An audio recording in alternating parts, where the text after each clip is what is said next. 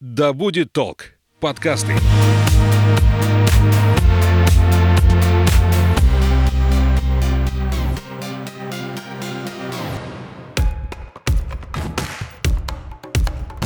Это подкаст о тех, кто достиг вершин в спорте и про тех, кто превратил своих учеников в олимпийских чемпионов.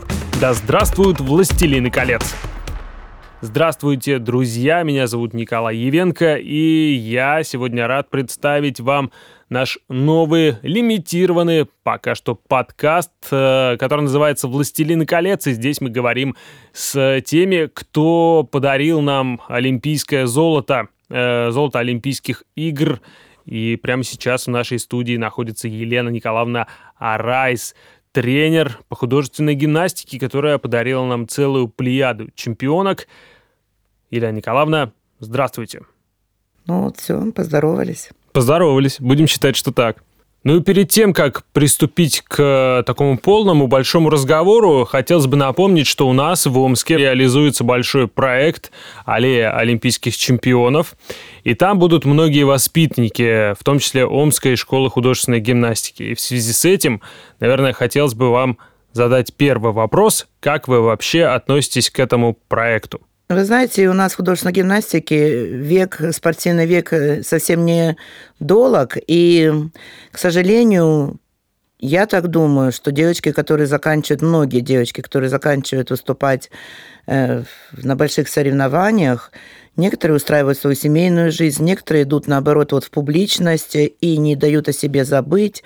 Все по-разному, потому что в любом случае, я считаю, что вот их имена, их э, портреты будут вот здесь, в нашем в центре нашего города. Это очень важно для всех. Про их победы писали, много говорили, но это все было тогда, когда они побеждали, а их победы, они не должны быть забыты, потому что это действительно герои, герои спорта. Давайте поговорим тогда о ваших героях потому что мы знаем, что у вас целая плеяда тех людей, которыми мы гордимся прямо сейчас. А, может быть, вы вспомните самую памятную олимпийскую медаль? Вы знаете, сейчас уже по прошествии стольких лет, когда наши девочки завоевали столько много, я могу сказать, олимпийских медалей, хочется вспомнить, что раньше Олимпийские игры это было как, ну, как что-то, я не знаю, полет на другую планету. Это было ну, практически недосягаемо, потому что когда у нас был Советский Союз, было очень много республик в Советском Союзе, и был очень жесткий отбор, потому что всего лишь два человека ехали на Олимпийские игры.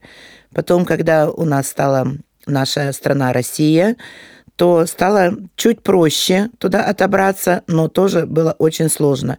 И когда получилось так, что Ира Чачина ездила запасной гимнасткой на Сидней в 2000, в 2000 году. Это уже был такой первый звоночек, что ну надо же, это уже мечта уже, можно сказать, близка, так было. И когда, конечно, она уже поехала на Олимпийские игры в Афины вместе с Алиной Кабаевой, с супергимнасткой тех времен, то, конечно, это уже, ну, немного даже не верилось. Я была в группе поддержки, я была среди болельщиков, Вера Ефремовна Штальбаунс, это моя мама и тренер э, Ирина Чащиной, ее выводила, и я, находясь там вот э, на трибунах, я просто была ни жива, ни мертва. Я не представляла, думаю, как там Вера Ефремовна, как это напряжение, как это борьба. Ну, все случилось, слава богу, хорошо. Ну, Ирина завоевала, ну, не золото, но серебро. Это тоже очень почетно. И я считаю, справедливо, хотя многие говорили, что она заслуживала золотой медали. Но как случилось, так случилось. И, слава богу, все так получилось, что Алина заняла стала олимпийской чемпионкой, Ирина Чащина заняла второе место и стала серебряным призером. Потому что борьба была и с другими девочками из других стран тоже такая непростая. И что она завоевала серебро, это тоже очень почетно. Ну а затем уже, конечно, когда мы поехали на Олимпиаду в Пекин, там уже были две гимнастки. У нас Маргарита Личук стояла в групповых, а Женя Канаева выступала в личных соревнованиях. То это тоже. Хочу вспомнить, хочу отметить, что Женя попала на эти Олимпийские игры буквально за, пол, за полгода до начала этих игр. Она была очень молодая гимнастка, ей только исполнилось в апреле 18 лет.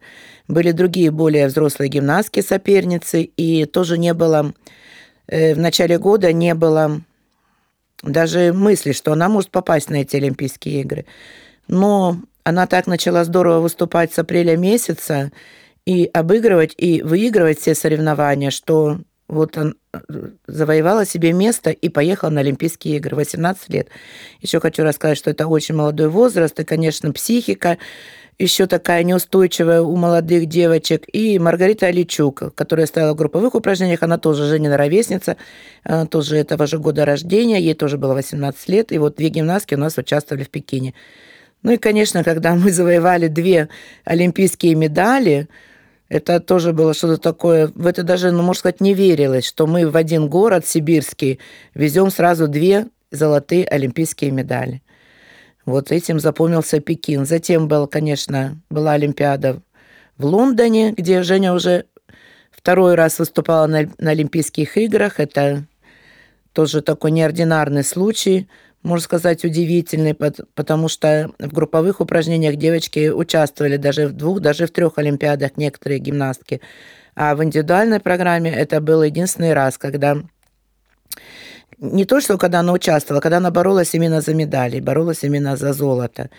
И также в групповых упражнениях у нас на, этой же олимпийских, на этих же Олимпийских играх стояла Ксения Дудкина в, групп, э, в составе группы. Ой, ну и тоже можно сказать, это было очень волнительные соревнования, потому что всегда борьба э, давалась, особенно в групповых упражнениях, в промежутке между Олимпийскими играми наши девочки не могли выиграть чемпионаты мира. Абсолютно. Не, ста- не становились абсолютными чемпионками э, мира. А ехали на Олимпийские игры, конечно, всем, все мечтали, все хотели завоевать золото, но так и получилось. В общем, они стали на первое место. Групповое упражнение наша сборная команда выступили шикарно, выступили без единой помарки, хотя подготовка шла очень трудная. И рассказывали, что когда девочки готовились, мячи, у них было упражнение с мячами, мячи улетали в разные стороны, разлетались, и Видно, Ирина Александровна, она их выводила, она там, я не знаю, она все все смогла сделать что-то такое, что они вышли и сделали без единой помарки, потому что очень сильные соперники итальянцы всегда у нас по жизни, белорусы. И вот получилось, что они выиграли. Ну, а когда Женя Канаева выступала, конечно, мама Женина была со мной тоже в группе поддержки. Она просто в зале находиться вообще не могла. Она находилась во дворе, ходила одна вдоль этого здания, где у нас у нас Уимблдон арена выступали девочки. И очень сильно переживала. И вообще не могла ни смотреть, ни оценки, ничего не знала. Ее же потом, она рассказывала, что ее потом охранники к концу уже соревнований уже начали ее выпроваживать, потому что она уже начала подозрения вызывать, что она ходила одна и вот туда-сюда по двору и ни с кем не встречалась, ни с кем не общалась. Ну, слава богу, тоже, когда она уже потом пришла к нам в зал, мы обе, конечно, расплакались от счастья, потому что действительно стать э, двукратной олимпийской чемпионкой – это очень дорогого стоит, и вряд ли кто-то такое достижение сможет вот повторить. Ну и Олимпийские игры в Рио-де-Жанейро, там у нас э, участвовала девочка Вера Бирюкова в групповых упражнениях, ну и тоже соревновались, э, тоже в первый день они были на втором месте, наши девочки, допустили ошибку небольшую – ну и потом во второй день уже, когда они выступали, они уже выступили все чисто и тоже завоевали золото. И тоже было это все, конечно, очень радостно. Эмоции эти, конечно, когда встает, э, команда стоит на пьедестал, когда звучит именно гимн нашей страны, поднимается флаг нашей страны, конечно, эти эмоции, они непередаваемы. Это словами передать невозможно. Вы вот пока это рассказывали, э, у меня мурашки, по-моему, вообще не сходили с рук. Ну, действительно. Ну, это так было, да. Это было очень так все волнительно, сложно. И в то же время, слава богу, что все закончилось так хорошо. И на протяжении практически всех Олимпиад, так или иначе, омские гимнастки представляли свою страну. Пусть в групповых, в индивидуальных упражнениях. Как этого удалось добиться? Что у нас за школа такая сильная, которая, ну, постоянно поставляет э, стране такие кадры? Ну, знаете, мы очень стараемся. Я всегда говорю, что у нас традиции, которые вот уходят, вернее, или приходят уже из тех времен, когда выступала Галима Шугурова. Э, турнир Галины Павловны Горенковой, тренера Галимы Шугуровой, мы уже проводим более 30 раз в Омске.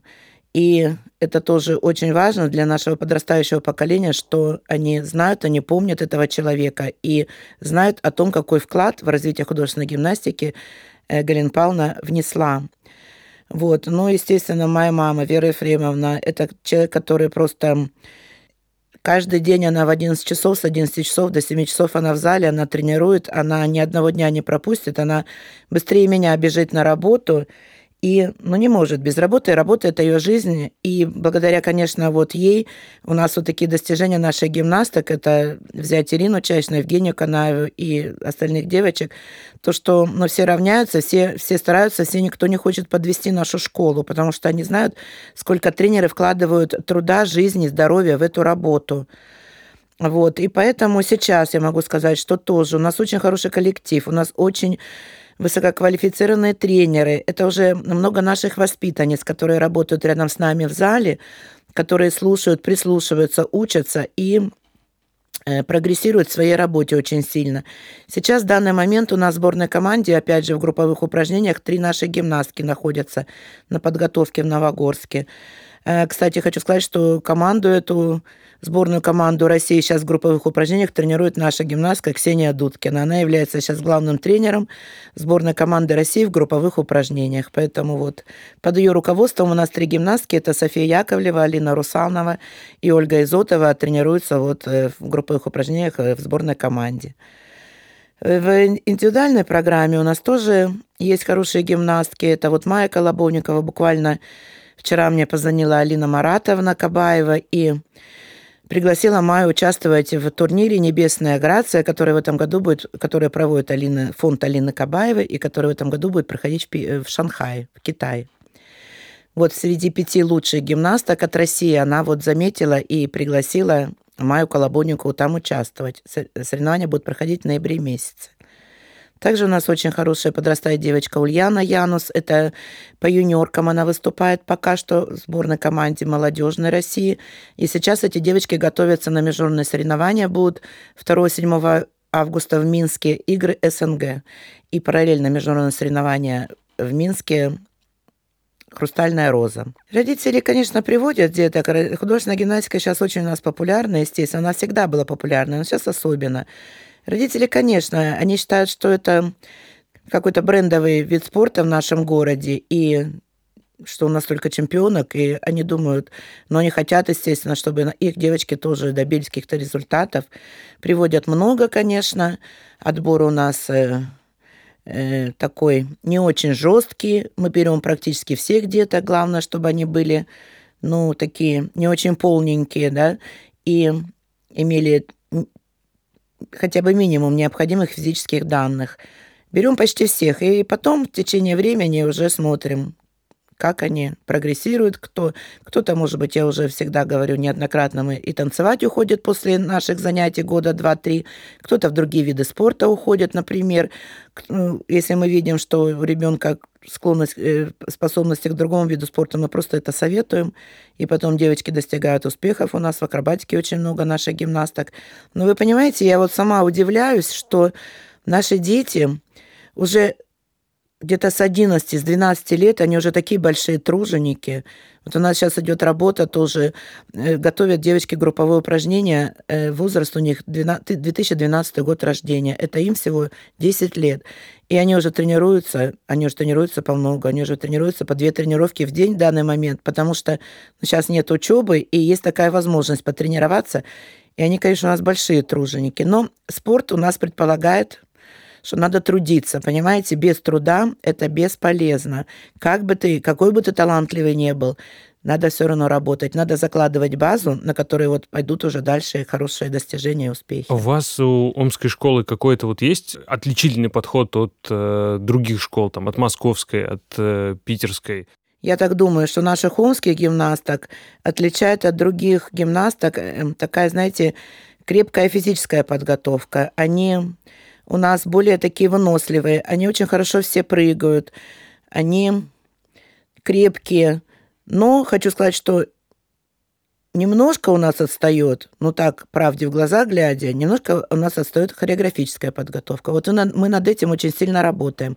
Хотя у нас дети занимаются хореографией ежедневно, у них уроки хореографии, но когда они выходят на площадку, они начинают смотреть на предмет, бросить, поймать, и немного забывают о, вот, о красоте движений, о том, что надо ногу красиво вытянуть, носок натянуть, и коленочку втянуть, и ручки вытянуть, шейку вытянуть. То есть вот э, над этим мы работаем. А так, я считаю, вот у нас атлетичные, атлетичные дети вот в Омске. Мы, они крепкие физически, они выносливые, они очень хорошо прыгают на скакалках у нас всегда. Скакалка присутствует, вот сейчас ее нет в программе художественной гимнастики, ее убрали, упражнения со скакалкой.